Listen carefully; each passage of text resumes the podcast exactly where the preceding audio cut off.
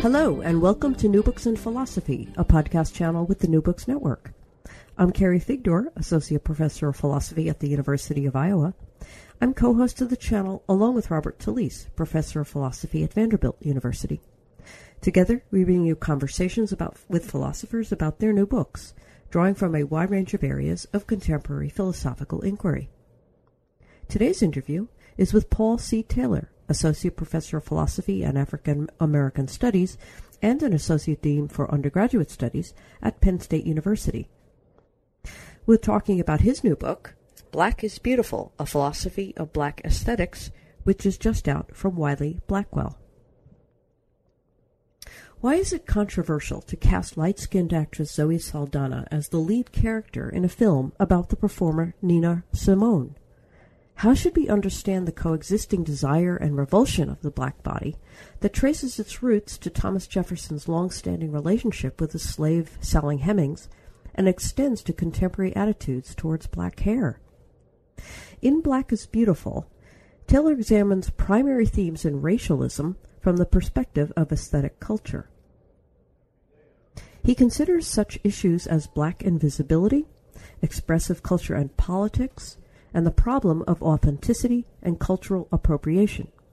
He also lays the foundation for analytic philosophical tools to be brought more widely to bear on scholarly discussion of issues related to race and racialism. Let's turn to the interview. Hello, Paul C. Taylor. Are you there? I am here. Hello. Hi. Welcome to New Books in Philosophy. Thank you so very much. It's a pleasure to be here with you. Uh, I appreciate your taking the time uh, to discuss your new book, Black is Beautiful A Philosophy of Black Aesthetics, which is just out from Wiley Blackwell. Um, and, you know, as, a, as an overall introduction to the book, um, you know, you're doing uh, two two parallel things. One is, one is kind of bridging a gap between uh, Anglo American or, or analytic philosophy uh, and uh, the categories and concepts and discussion of race and racialism um, that has occurred outside of that tradition, so in, in, in, critical theory and so forth. So one of the goals of the book is to is to kind of help bridge that gap to allow for more conversation and more input from analytic philosophers into um, into the topics that the book also discusses. And then, of course, there is the direct discussion of various um, issues within black, black aesthetics. Um, and we'll get to all of those um, shortly. So let me, uh, to begin, let me just um, ask about uh, your background. I mean, how did you? Could you say a bit about um, your own philosophical background, and then how you came to write this particular book? Sure, I'd be happy to. Um, so I did my undergraduate work at a small liberal arts college in Atlanta, Georgia called Morehouse College. Morehouse is an historically black college, and um, we could talk some about that later, maybe. Uh, uh, anyone who's paid attention to the higher ed sector in recent years know that liberal arts colleges are facing some rather profound challenges, and historically black colleges and minority serving institutions in general are, are facing their own challenges. So, uh, but this was at a moment before those challenges had really taken root. Um, and so Morehouse was in a certain way thriving, and this was at the uh, height in certain, well, actually at the tail end of the uh, divestment movement in um, around the world where people were concerned with the anti-apartheid struggle in South Africa. So this is quite some time ago nowadays. And uh, it was also at the height of a certain kind of resurgent cultural nationalism in, Af- in African American communities. So this is the time at which people were wearing the Malcolm X caps, and Spike Lee's Malcolm X movie had come out and made these popular. And, and so this was a very distinctive moment at, at, at a place like Morehouse. And it struck me then that we were inhabiting this moment in a way that could easily uh, descend into or lapse into a kind of uncritical acceptance of any number of very peculiar views, uh, many of them opposed to each other. And I thought this was unfortunate, and I thought, wouldn't it be nice if there were some cultural space where people could sort of think harder about how to think more clearly about this stuff? And lo and behold, I stumbled into a philosophy class. Mm-hmm. And I thought, wow, well, this is wonderful. This is what we need to answer these questions. Turns out philosophy didn't care about the questions I was interested in, at least not the kind of philosophy I was taught to uh, study. And so I've I spent a good bit of time ever since then trying to figure out how to get philosophy to do the work that I thought philosophy was going to help me do. Uh, so that's sort of the broad background. In more sort of uh, disciplinary, discipline specific terms, mm. uh, my grad education at Morehouse was very broad. Uh, it was more sort of introduction to humanistic study and broadly philosophical domains. Mm-hmm. And from there, I went to Rutgers for graduate school, where I was uh, uh, inducted into the the traditions and rituals of hardcore analytic philosophy, and I learned what philosophy of mind was and that kind of business. and uh, perversely decided I wanted to study uh, what people usually call American pragmatism. I say what people usually call because both of those terms are problematic for people who work in these areas or can be, mm-hmm. and we can talk about that too. Uh, but yeah, so I was at Rutgers. I wanted to study pragmatism. I had stumbled upon the work of Cornel West and others at the tail end of my time at Morehouse. Turns out Cornel was at Princeton when I was there, so I rode down Route One to take seminars with Cornel, and in between seminars with Jerry Fodor, and uh, that was the beginning of my philosophical career. Oh, that's that's very uh, it's unusual. I mean, and it and it it's shown in your in the book um, the way you sort of go between. You know, you're sort of crossing different different academic cultures in a very in a very helpful way. Um, so let me in the in the introduction. I mean, you, you kind of you know you say this is you know one of the one of the things that I want to do here is to is to make these themes and, and concepts available to a wider range of analytic philosophers because you know precisely because from your own experience you see that um, analytic philosophy wasn't or hasn't been uh, interested in the questions uh, that you were interested in, and and yet you still felt or feel that the the tools, the methods of analytic philosophy, um, would somehow be would be valuable to to have in in these arenas. So could you could you say something about what you think um, your kind of training can bring to the table in the discussion? And I should mention, I mean, there it's. Uh, would you would you agree also that that you know things have changed since since you were being trained and there was you know as you mentioned no no attention whatsoever to these questions. I mean that that that from the outside, since I don't work in in these areas, um, that seems to have changed somewhat. But but that's my outsider's perspective. No, that's surely right. Things have changed considerably, and I'm happy to acknowledge that. Uh, saying that, however, doesn't mean there's not more work to do. We have an analog to this in our broader political uh, lives, right? Uh, we have first African American president, if you consent to describe him in this way. Mm-hmm. But there are all sorts of things that are still very disturbing. And so, right, uh, yes, things have changed a great deal.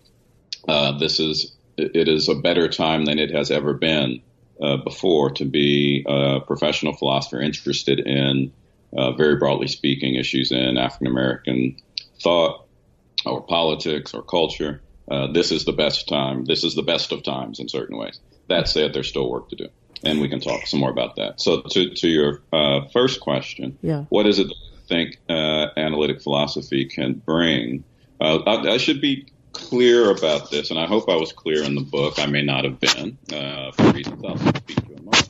Um, I'm I'm not always confident. So the, the burden of the enterprise was not to bring analytic philosophy's resources, was not principally to bring analytic philosophy's resources to bear on these problems. Mm-hmm. Uh, that's a happy side effect. Uh, uh, maybe the way to say it is to add a third agenda item to the agenda you offered me at the beginning, right? You described the book as doing a couple of things, taking up a certain set of issues, but also uh, bringing analytic philosophy's resources to bear on this stuff. Mm-hmm. Um, a third thing it was doing, though, was was therapeutic, right? It was an exercise of self in self excavation for me. Mm-hmm. Uh, given the history I just described to you, uh, my introduction to professional philosophy was not a, a wholly uh, a seamlessly pleasant experience, right? It was schizophrenic in certain ways. It was mm. difficult. It was, uh, I was and in some ways remain ambivalent about professional philosophy as an enterprise, devoted to the life of the mind in certain respects, focused on certain kinds of problems. And so one of the things this book was meant to do was help me come to grips with the uh, itinerary that had brought me to this point. So one of the things I say in the book is that it's the book that I wish I'd had in grad school. Mm-hmm. And so all of that to say, uh, to reframe the, the, the conversation just a little bit, mm-hmm. I'm not always confident analytic philosophy has resources to bring that are that can usefully be brought to bear on these problems. In my my more optimistic moods, I think. It, yeah. But most more than that, what I'm trying to do is provide a point of entry for people who were trained the way I was trained, uh, so that we can get into conversations people in other fields are already having about these issues, and then maybe we'll see if we have something to bring to bear. But more than that, it was for people who, again, who are trained like me uh, to try to begin to think productively about these issues. Does that make sense? Yes, it does. Yeah, fair enough. Um, so let's, I mean, let's get to the to the meat of the book, so to speak, the the actual issues that that you excavate and consider. Um, uh, you start with, uh, understandably, in in nice analytic tradition, actually. Um, uh, consideration of the concepts and basic ideas uh, of black aesthetics. You know, starting with the idea of, of blackness and, and and what you call racialism, um, as distinct from just racism, um, and then uh, aesthetics. Uh, in this in this case, uh, another phrase you use also is is expressive culture. So, could you um, lay out for us um, uh, what this broad topic of of black aesthetics is? Sure, I'll, I'll give it a shot. Um, so, um, maybe the place to begin is with the, uh, well, this is the place to begin. Um, in the last 40 years, uh, it has become more and more common for in the academy, in the English speaking academy in particular, it's become more and more common for people to help themselves to uh, the language of critical race theory or to that description or self description, right? Uh, this is a, a, way of speaking, a locution that uh, we borrowed from our friends in legal theory and legal studies. It meant a very particular thing there. It means broader things in other fields. People in sociology and history and literary studies and philosophy now uh, can be heard saying routinely that we do critical race theory. Uh, very broadly speaking, what this means for many of us is just that uh, we're trying to understand how race works and how we can responsibly and productively contribute to conversations about race and racialization and racial politics uh, in ways that do not fall back into sort of old uh, problematic and obviously problematic ways of thinking about race. Think about the Ku Klux Klan in the 19th century and Hitler and all that business, right? Mm-hmm. We don't want to do that because there's a whole tradition of race theory, multiple traditions of race theory that are not critical in this way. We mean to do race theory in a way that is critical of that and gives us the resources to intervene productively in um, attempts to advance the cause of human freedom or well-being or something like that, right? So, very broadly speaking, there is that uh, scholarly and intellectual enterprise mm-hmm. already in play.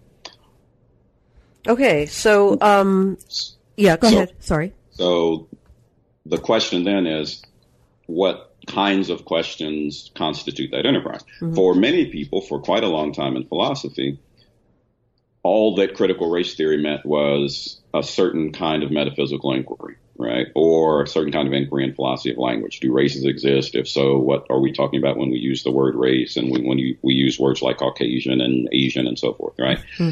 And so one of the things I wanted to do was remind us all that there are lots of other things at stake. Uh, and some of the obvious things have to do with ethics and politics, but some of the less obvious things have to do with the aesthetic dimensions of our lives.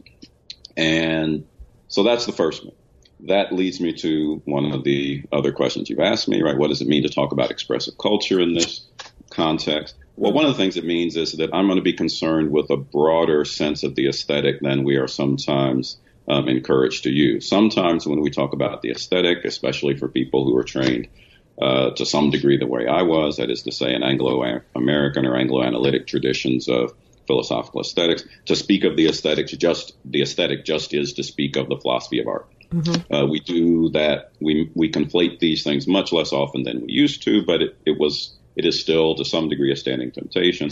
Uh, there are thriving research projects in, among other things, everyday aesthetics or body aesthetics now, even in analytic philosophy. Right. But even so, Um, I wanted to be clear about this and, and begin to forge that sort of point of entry that I described earlier. If you look at the work people are doing in cultural theory and other fields outside philosophy, they routinely help themselves to the language of expressive culture. This is a way of talking about what philosophers like John Dewey would have just used the notion of the aesthetic to talk about, which is to say uh, the dimensions of our dimensions of human experience that are not devoted to sort of instrumental engagements with our environments, right? Mm-hmm. So when you look at a stop sign and you read it to see if it, what it's telling you to do, that's an instrumental engagement. When you look at the stop sign to see its colors and its shapes and that sort of thing, that's an aesthetic engagement, or at least potentially an aesthetic engagement. Mm-hmm. And so I wanted to make clear that I had a broader sense of the aesthetic in mind. I'm not just going to be talking about works of art in the sort of high modern sense of art.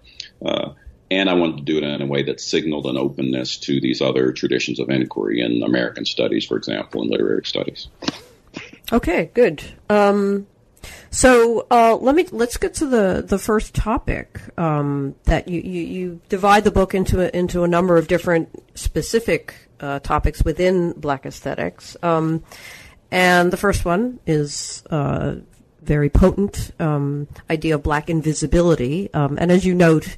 Uh, you know, for, for a lot of people, this was this is is part of uh, a sort of a, more or less standard. I don't know how standard uh, education where everybody at some point has to read um, uh, Invisible Man, right? Um, and uh, you ins- instead you you put it in more contemporary terms, in terms of the casting of uh, Zoe Saldana who is uh, she's you know basically Dominican Puerto Rican or something um, uh, as Nina Simone in a in a in a biopic. And um, so can you can you uh, explain your uh, your analysis of, of black invisibility and, and perhaps use, using that uh, that case to illustrate the four different um, senses of invisibility that you that you identify Sure. Uh, let me frame the project a little bit before I do that. You gave me an opportunity to do that earlier, and I, I ranted on about some other stuff. So let me say just a word about the framing.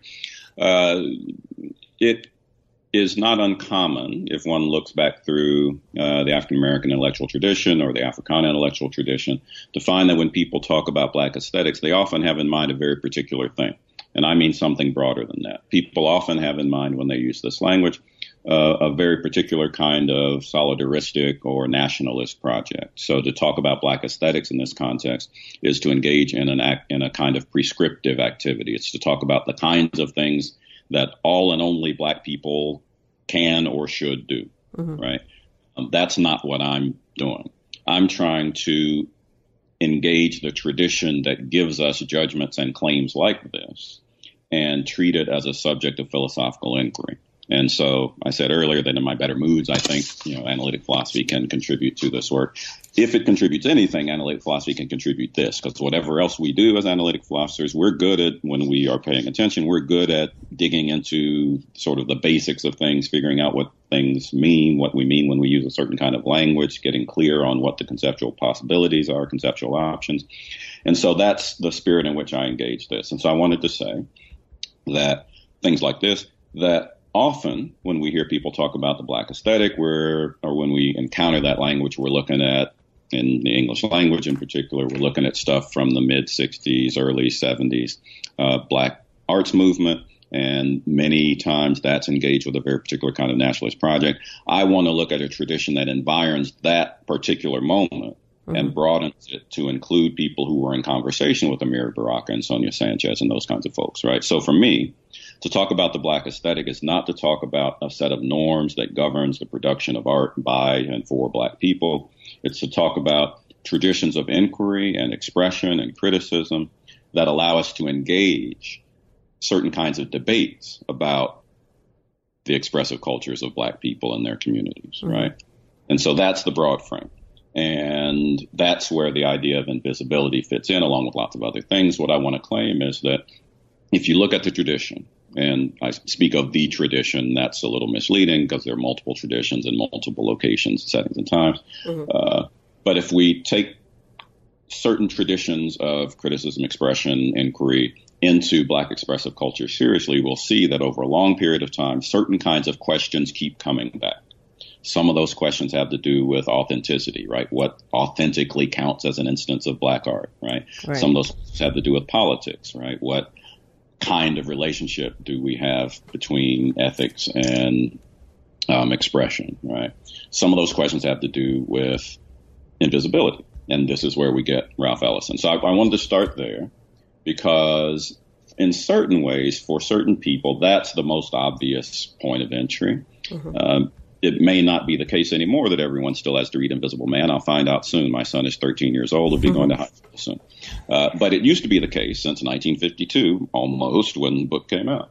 Uh, everybody had to read this because we thought it was, we as a society thought this was a great revelatory moment, right? This was a window onto something called the black experience, and we needed to learn from this and blah, blah, blah. Mm-hmm. And so that was a useful point of entry for that reason, but also because the idea of invisibility pervades these traditions in a variety of ways. We find it in a lot of places. We find it in Toni Morrison. We find it in Alain Locke in a certain way. We find it in all kinds of figures going way back. And so uh, there, when we find it in Ellison, it's rich and deep in ways that it takes him the whole novel to unpack.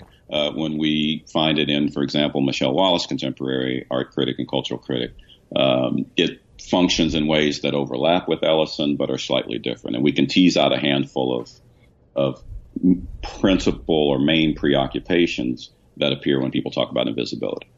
Uh, the easiest way to start is just where Ellison starts. At the beginning of Invisible Man, there's this wonderful encounter. The narrator runs into, um, the black narrator runs into a white guy on the street and he says, you know, it's the, the, the person he runs into acts as if he has been attacked by some mystical creature, right? That, that, that couldn't understand what's going on because he, I realized the narrator says he didn't see me. He couldn't see me, right? Um, and, and that's not, he goes on to make very clear, not a matter of the failure of his, you know, uh, faculties of, of visual perception. It's a kind of ideological blindness, right? That he can't register the presence of black folks in the space that he, as a white person, feels he has some claim to, right? Right. Um, and so, in the first in the first instance, it's it, invisibility can be just a matter of uh, not registering the presence of black people in settings where they are manifestly apparent. Uh, but on, but there are other levels to it, right? So closely following on the heels of that, there are um, one might have worries about a failure to register the perceptions that black people have, the perspectives that black people take onto our shared social spaces and social transactions. Um, you see both of these in play in the example I use in the book. Um, from the film Far From Heaven, the Todd Haynes film. There's this wonderful scene early, or about a third of the way through the film, uh, set in the 50s. Um, a number of white characters in Connecticut are having a dinner party, and they're being served by black uh, wait staff. And they're talking about the black people like black people aren't there and black mm-hmm. people aren't listening to them. And it's clear the black people are not present in a certain way which is one level of invisibility. But it's clear also that their perspectives on this social interaction don't matter. So that's a kind of second level of invisibility. And there are others. So okay. So um uh so one of the i mean you've you've mentioned uh hopeful moments um in uh previously in this in this interview and you know, one of the things that I was thinking as I as I read the chapter on invisibility was, um, you know, this idea that our, uh, as you put it, you know, mo- modern visual experience is is kind of steeped in what we're prepared to see, and um, that's actually, uh, you know, a general sort of condition.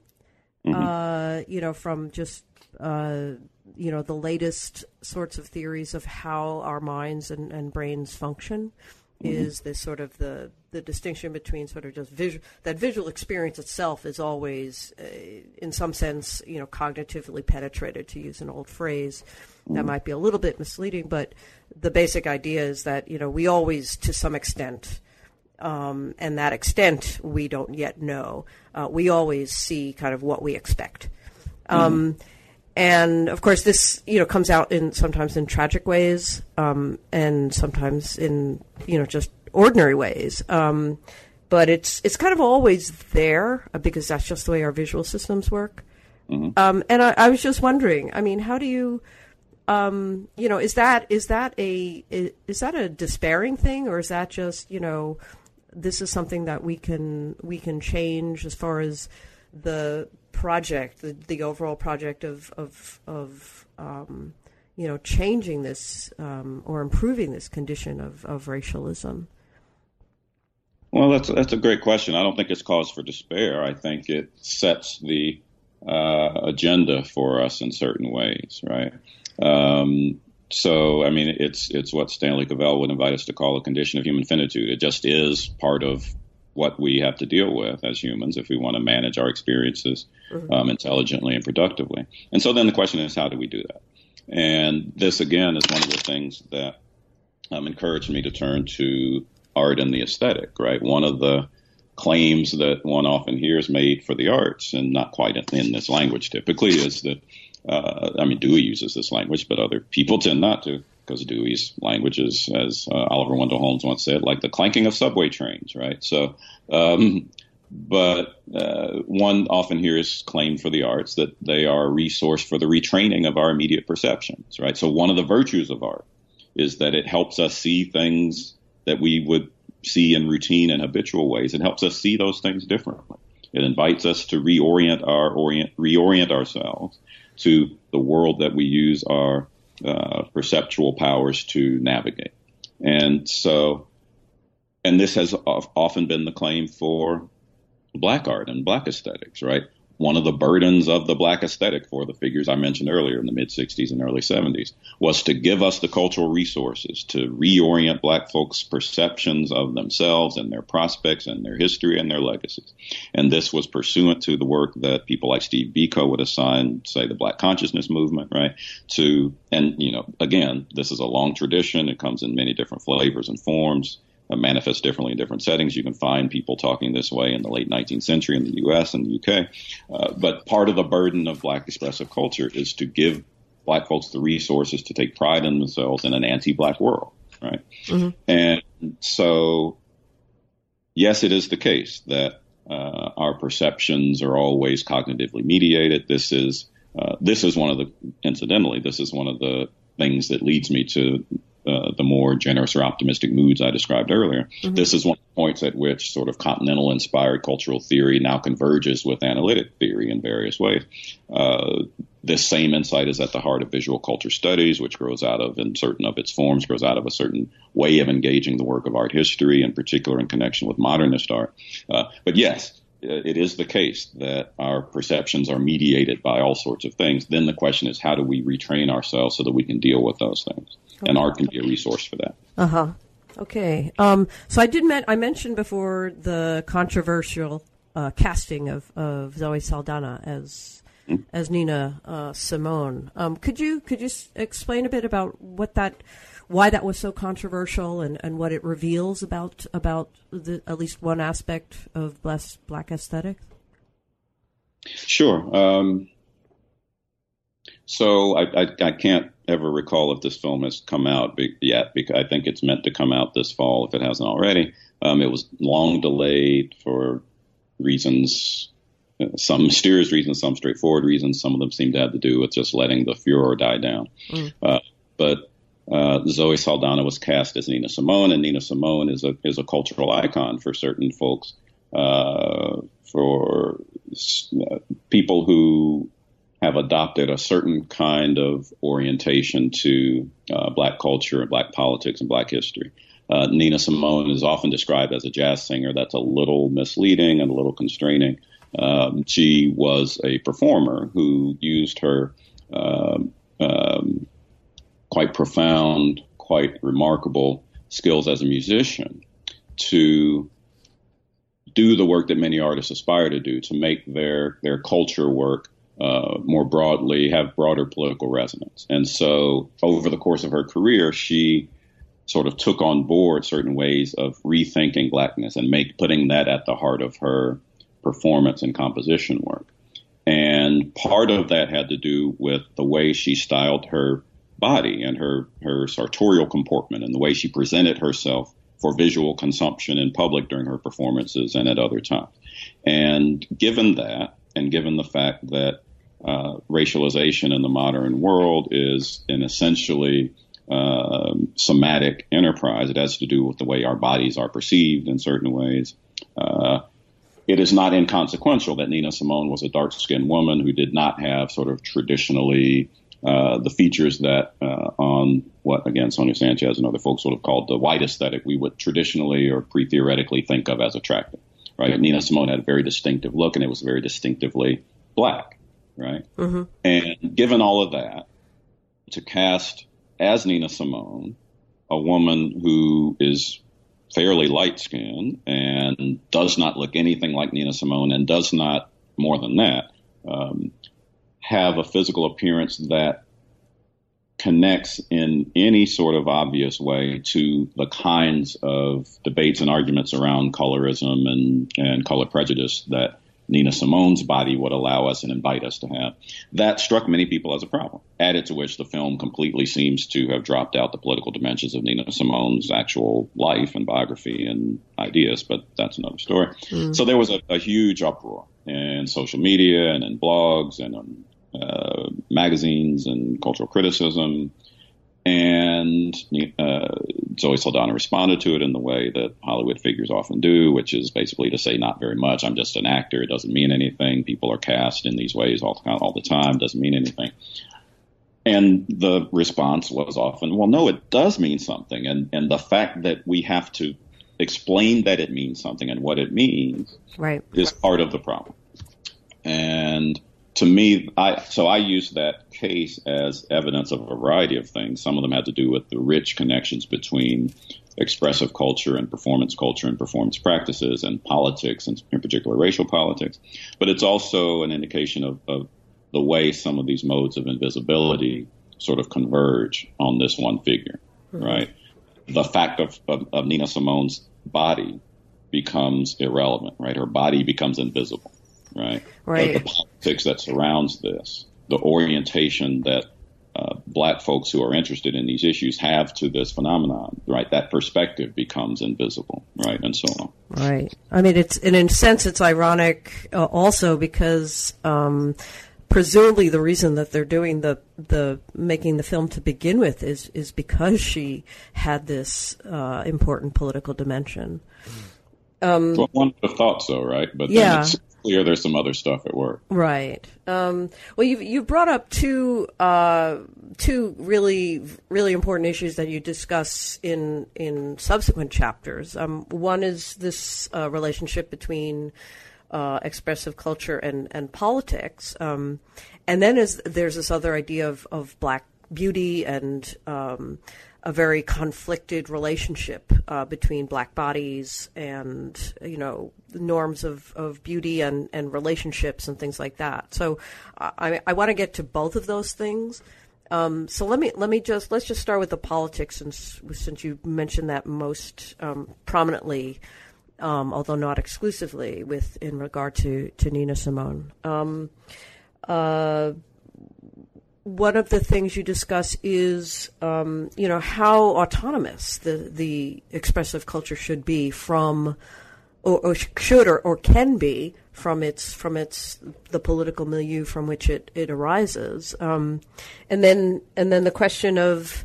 Uh, you know, can an expressive culture that, that arises from a poli- political context, um, can it somehow transcend that in some way, um, or, or even should it?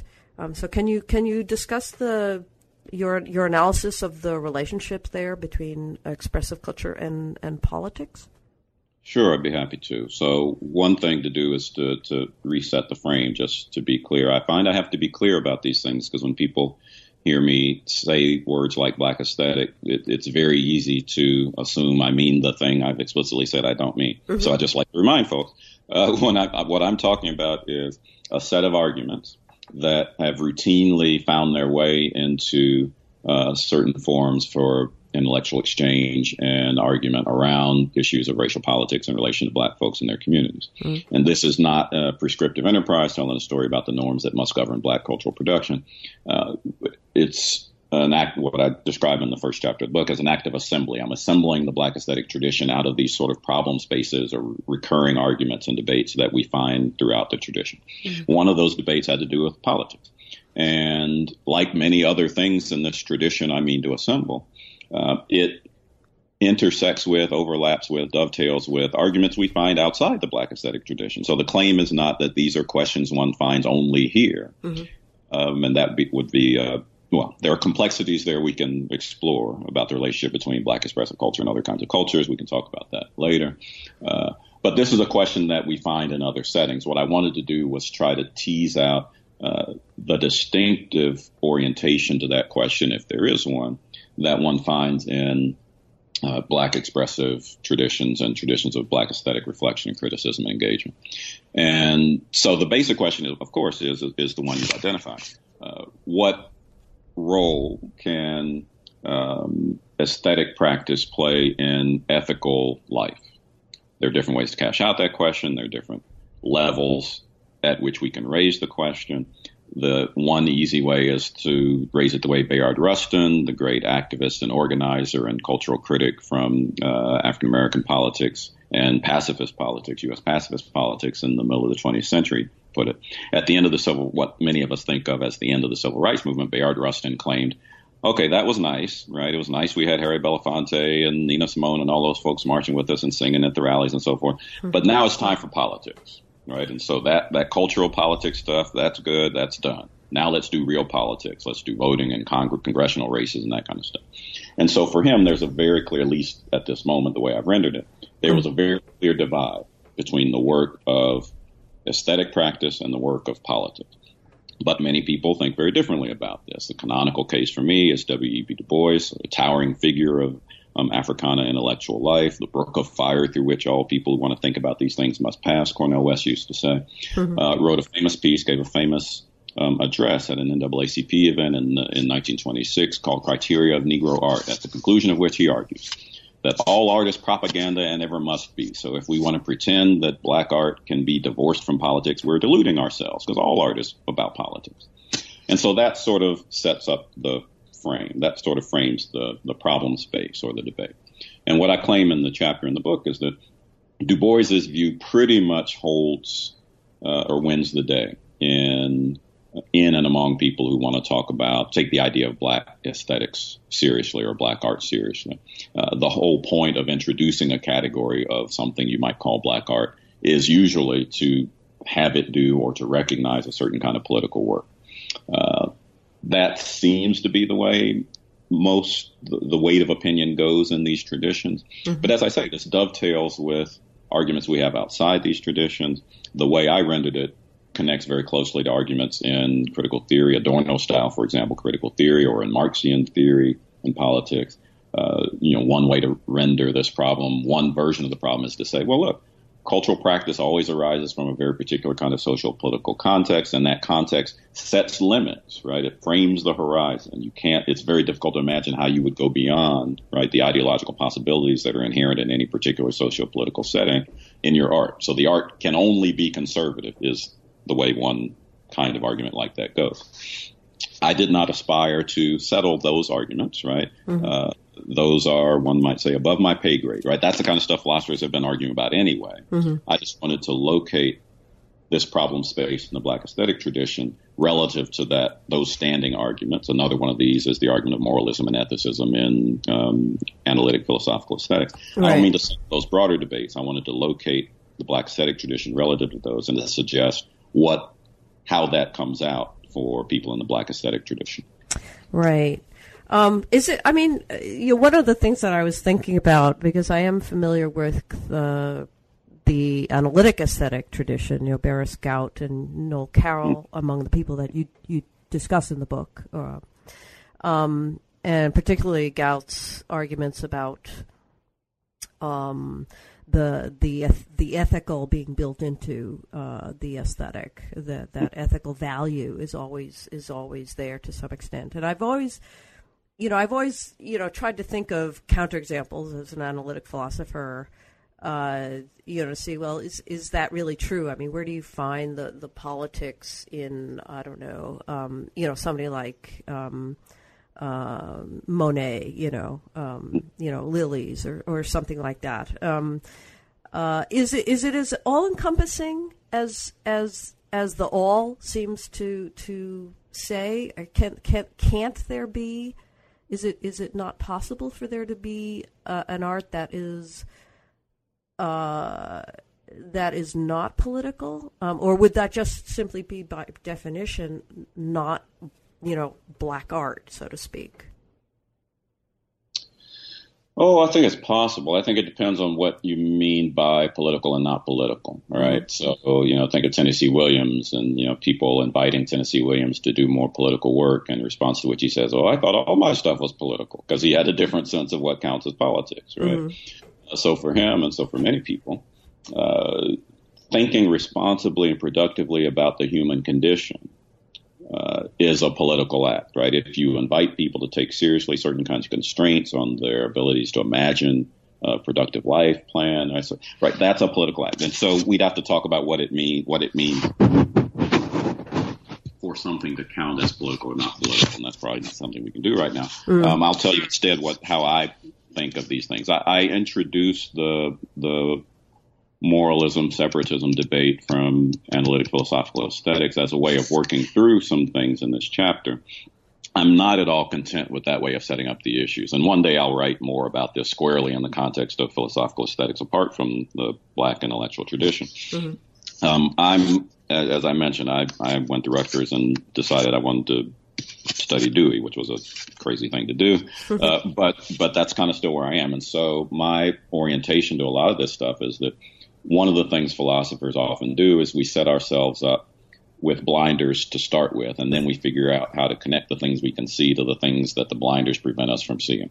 and what we might want to do instead is figure out how to set the blinders aside and, and redescribe right what William James would have called the buzzing, blooming confusion of the experience we're trying to make sense of. Mm-hmm. And so the kind of thing I'm inclined to say is that you know, experience is experience, and we find the language to this is a, a, straightforwardly Deweyan way of thinking of this. You can find analogs to this in other traditions, phenomenological tradition, for example, most clearly.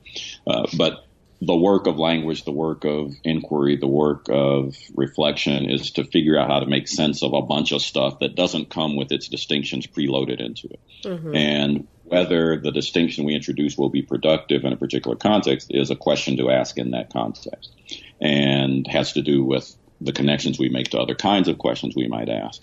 And so, all that to say, to use your example, um, I can probably tell you a story about an aesthetic experience that I have in the presence of a painting of a landscape, right? And I can tell a story about how that is not political in a sort of narrow sense of political. But then a certain kind of art historian might invite me to tell a story about how it is that I have this experience of leisure and where that allows me to pretend that I am not inhabiting a political space at that moment and where the leisure came from from the art for, for the artist to make this work mm-hmm. and what the alternatives were and what kind of thing is happening in that social formation at that moment. And then it's harder to tell a story, right? I'd have to cash out all of those blank checks I just wrote, but mm-hmm. then it's harder to tell a story about what is and what isn't political. So for me, all of this is really complicated. The the moralism, separatism stuff gives us some traction for engaging in particular settings as we ask these questions. But I'm very uneasy about asking them very broadly about you know the possibility of a non-political art. Mm-hmm. Fair enough. Um, well, speaking of complexity, I mean, one of the in one of the chapters you you uh, you you look at the the the uh, unbelievable com- complexity, really, of the relationship between. Um, uh, well, the the title of this this particular chapter is is starts dark, lovely, yet and and uh, you know, because it's it's as you as you illustrate, it's it's taken from a biblical passage, but uh, it, but then kind of transforms itself uh, into uh, a more acceptable formulation uh, once. Um, in this particular in this particular case, you can be both dark and lovely rather than dark yet lovely, and uh, the the the illustration, of course, that the the way this is this sort of conflict between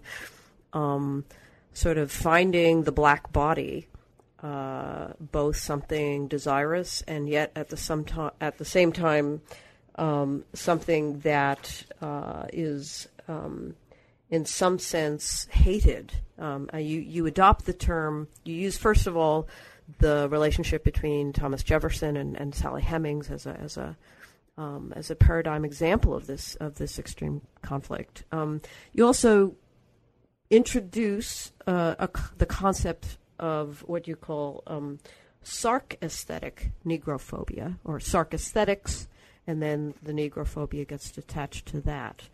Um, can you can you explain this sark and this very conflicted relationship, at least at least in in American culture broadly, um, between the you know the two very different coinciding ways of approaching or not approaching um, the black body? Sure. Well, before I explain, I should apologize to all lovers of the English language everywhere for introducing such horrible neologisms. um, I blame Richard Shusterman, and I'll tell you why. Um, Richard Shusterman is known to many for uh, for a number of wonderful contributions to uh, philosophy over a number of years. Uh, most recently, many people know him as one of the architects of a field of study called somaesthetics. And the idea of somaesthetics, one idea is that it's meant to be um, an enterprise that invites us and gives us the resources to take uh, bodily experience seriously. And for him, that means not just the appearance of human bodies, but the experience of the body, the moving, living, breathing body, right? And so there are analyses in the somaesthetic. Uh, one might, in the spirit of somaesthetics, one might offer an analysis of uh, the phenomenology of the gait, right? The way one walks and what that means and that sort of thing.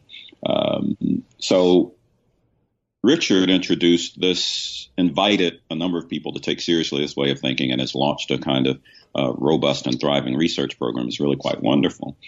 I wanted to push in a slightly different direction. So I wanted to say, well, look, Richard Shusterman has invited us to take seriously one way of thinking about a broader field of study that we might call somatic aesthetics, and Richard calls it that sometimes. Uh, so the somatic, so somatic aesthetics is about not just the lived experience of the body, as somaesthetics is meant to be, but also about the representational dimension or the body as it appears for per- the perception of a third party, right? That needed a different name than somaesthetics. And so I went back to the Greek, as Richard did for somaesthetics, and where soma is about the soul, right? Uh, the sark is about the body. And so that's where that came from. I was trying to distinguish from Richard's project. But that all probably should have stayed in my drawer and it didn't have to get in the manuscript. but there it is and I am now responsible for it. So that's the apology and that's the explanation. Uh, this was my way, once again, of building a bridge between the stuff I wanted when I was in grad school and the stuff I had. When I was at Morehouse, Morehouse is an historically black all male college. I didn't mention that before. Across the street is Spelman College, an historically black all female college. And you can imagine what that is like for young people uh, who are finding their way as adults. Uh, one of the things that it brought into play for us at the moment I described, at the height of a certain kind of resurgent cultural nationalism that was cast in a very bourgeois mode. We could talk about the peculiarity of that. Uh, was that cultural, a sort of superficial cultural politics pervaded the space, and so people thought they could make interesting claims about other people's political commitments and convictions by looking at the clothes they wore or the way they styled their hair or those kinds of things. Mm-hmm. And so somatic aesthetics was a thing for me then, and I wanted resources to understand it, and I didn't really have it in philosophy. And so this was me trying to get back to that moment and do the work that I wanted to be able to do that. So what does it mean to what? Why is this an issue? What is at stake here for people? Well, one thing that's at stake is that again in uh, modern racialism, I should have said this earlier. When I use the word racialism, I use it in a slightly idiosyncratic way. Uh, many people following the lead of Anthony Appiah, Anthony Appiah and others use racialism as a name for a view that ascribes deep traits to people on the that and uh, to human types and does this in a way that links those deep traits to more superficial traits. And sometimes we use the language of heritability when we talk about this. I don't use racialism that way. I use it much in a much more Catholic way to describe any view that takes the idea of race seriously. Right. So I'm a racialist if I am a Klan member, but I'm also a racialist if I am a critical race theorist of a certain kind. Mm-hmm. So I use it in a very ecumenical way. Um, modern the dominant modern modes of racialism were also racist and white supremacist mm-hmm. and had at their heart judgments about the beauty of human bodies and judgments that connected those judgments of beauty to judgments of ethical and moral worth.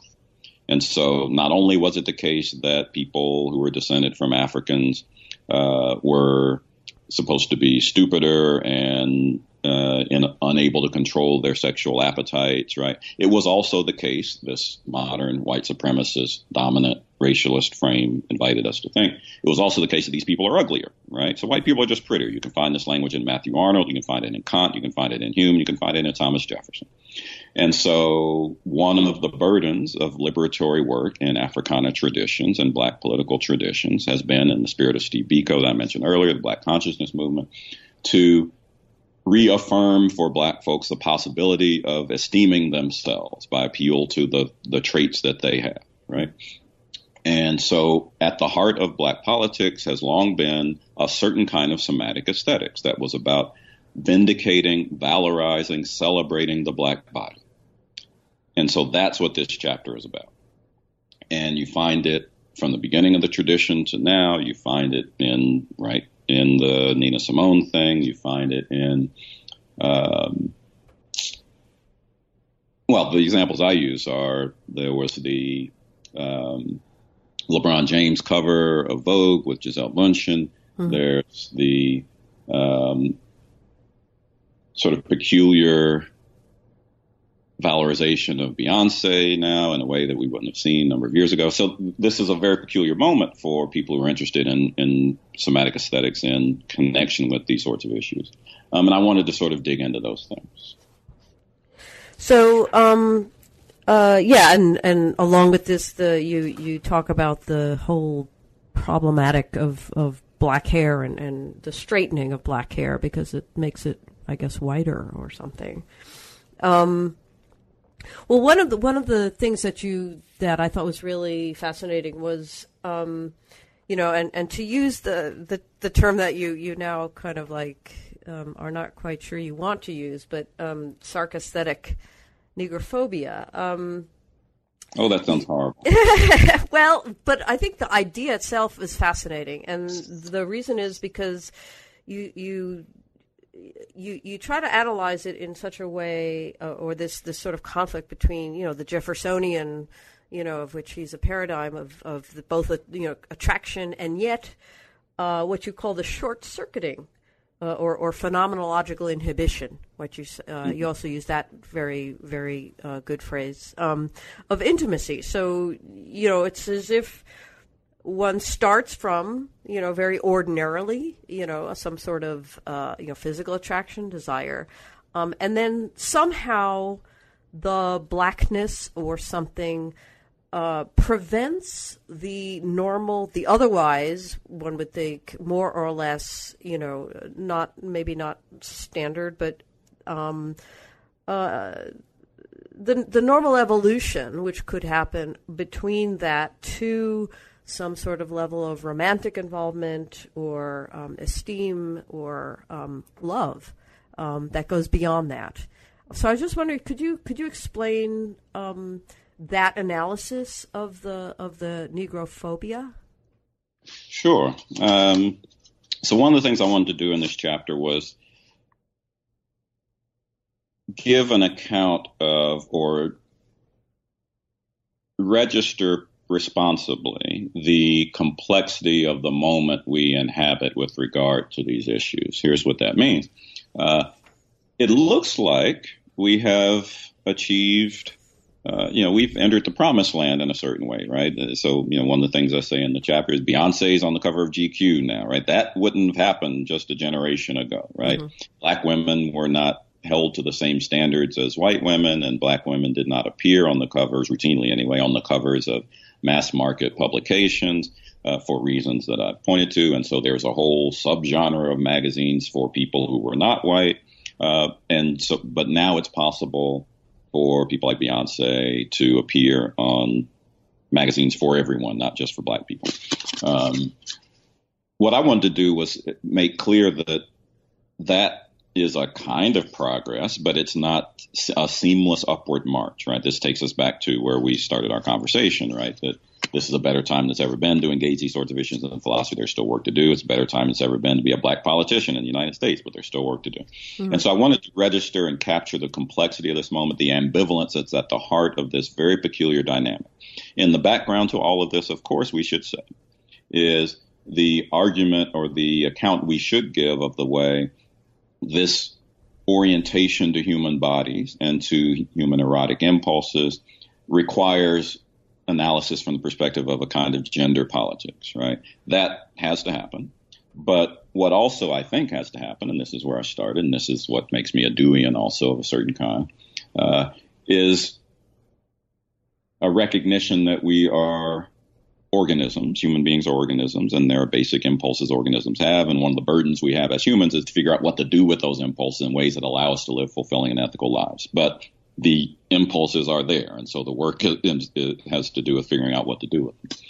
And that's where this, what you described as a kind of evolution, right, from the initial what Dewey would have called the impulsion of physical attraction into whatever else it is humans think we do now, right? Mm-hmm. Uh, we'd have to tell a story about the history of the evolution of romantic love, the idea of romance as a thing, right? That's all very complicated. I'm going to write a big blank check for that and keep moving.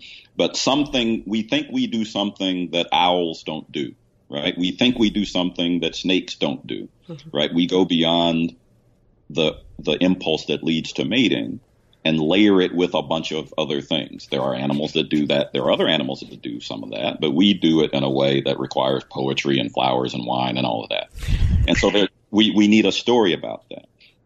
And the story has to be racialized for the reasons that I've talked about, right? So I gave you the sort of canned story of white supremacist anti-blackness, right? Anti-black aesthetics in white supremacist context, right? We thought black bodies were ugly. Mm-hmm. But Thomas Jefferson had this relationship with this woman, right? But Strom Thurmond had this relationship, if you call it that, with these black women, right? And so there's a very complicated thing that happens, as we know, of course, from decades and centuries of feminist thought and theory, right, around sex and gender and power. But all of that I wanted to suggest, while holding open the possibility of a need for that deeper analysis, right? All of that is also bound up with a certain kind of aesthetic engagement. And that engagement has at its heart a kind of tension, a kind of ambivalence between attraction and repulsion.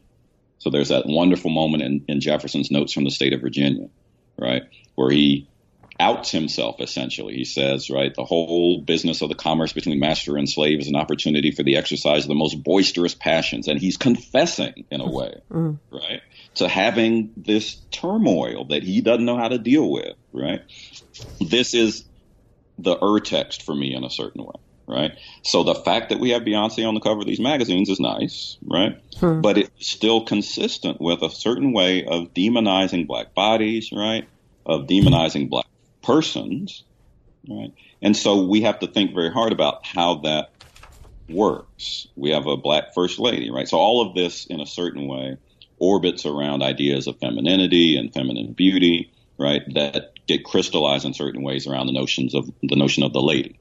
And the paradigm case of that is the first lady. And in deference to the connotations and overtones of that idea, when Michelle Obama entered the the White House, you had people on social media and other places saying, like, I can't imagine that person as my first lady. She doesn't look like a first lady. And, you know, com- comments from congressmen and others talking about her body in ways you wouldn't talk about Nancy Reagan's body, right? Mm-hmm. Uh, so there's, there are very peculiar things happening and we can't understand them unless we take seriously not just the progress that allows white men to leer at black women the way they leered at white women on the cover of Playboy or Vogue or whatever, or not Vogue, excuse me, GQ or whatever it is. But along with this progress, a kind of tension or ambivalence that allows us still to demonize black folks, to think of black women just as sex objects in the way, something like the way that the slave masters used to. Right. Um, Okay, so um, you know, I I'm afraid that we're we're we're running out of time, and we haven't even gotten to your discussions of of authenticity, um, and um, uh, and black music uh, in the very last chapter. Um, oh, good heavens! That means I've talked too much. Uh, no, I mean it. It means it's it's been a fascinating interview. Um, but um, so let me just uh, you know, rather than start us on, um, I'll just I'll just you know invite the readers to actually um, or the, the, listeners to actually uh, you know delve into b- the book themselves um, to to look at what you have to say about those really important topics. Um, May but, I offer uh, a warning to the reader? Sorry. May I offer a warning to the reader? Yes, please. The chapter on authenticity will not solve any problems. Here's why I say that. So there's there's work on appropriation and authenticity. These are live concerns, live questions for people nowadays, right? You have okay. uh, white rappers performing yes. in what we think of as black traditions. That's right. We want answers. We want to be able to say clearly, you shouldn't do that, or you can't do that, or that's wrong, or that's bad. I don't have answers like that. What I have instead is a set of resources that allow us to interrogate the question to see what kind of question it really is. And I end up with a kind of endorsing a kind of existentialist ethic, which requires a discipline of self excavation, right? What do I want from this aesthetic exchange or transaction such that I feel the need to say you can and shouldn't do that and so forth? So there aren't answers, there are provocations. Okay, very good. Um, so you you close the book um, with well, you've you've mentioned a number of times, you know, a number of blank checks, um, but you also you know say explicitly in in the at the end of the book that uh, there is a next installment so to speak. So I'd like to end usually with a question about what, what comes next for you. And so, um, in particular, I mean, what what are if this is a first installment? What's what's the next step for you? I think the next step is picking up where I just left off. There there's more to say about the problematic of cultural appropriation. Um, I think it is important to realize it's very hard to draw bright lines. It's very hard to give people the resources for a kind of easy moralistic critique, right? It, we, it's very hard to say just flatly Iggy Azalea is evil for you know doing whatever she's doing. We can say she's not very good at it, but you know whatever else say that's harder. That said, it is useful to have some principles, some guidelines that allow us to inhabit these moments intelligently and productively. So it's one thing to say that we as an, each of us as an individual ethical agent has to interrogate himself or herself to understand what's at work in this impulse to be able to the, the desire to that generates the de- desire to pass judgment in this way. But there's also some value in moving from the a, a study of the individual ethical agent to a study of the, the the resources for productive community engagement. And to give us the resources to have productive conversations around when and how people from one tradition or who might seem to have some kind of claim on one tradition, when and how they can move to another tradition and borrow from it responsibly. And so, what does that look like? How do we talk about that? We, that's a kind of ethical enterprise and project that's distinct from the work of self excavation. Both are necessary, but it's useful to have some guidance in the second space, and I want to do some of that work.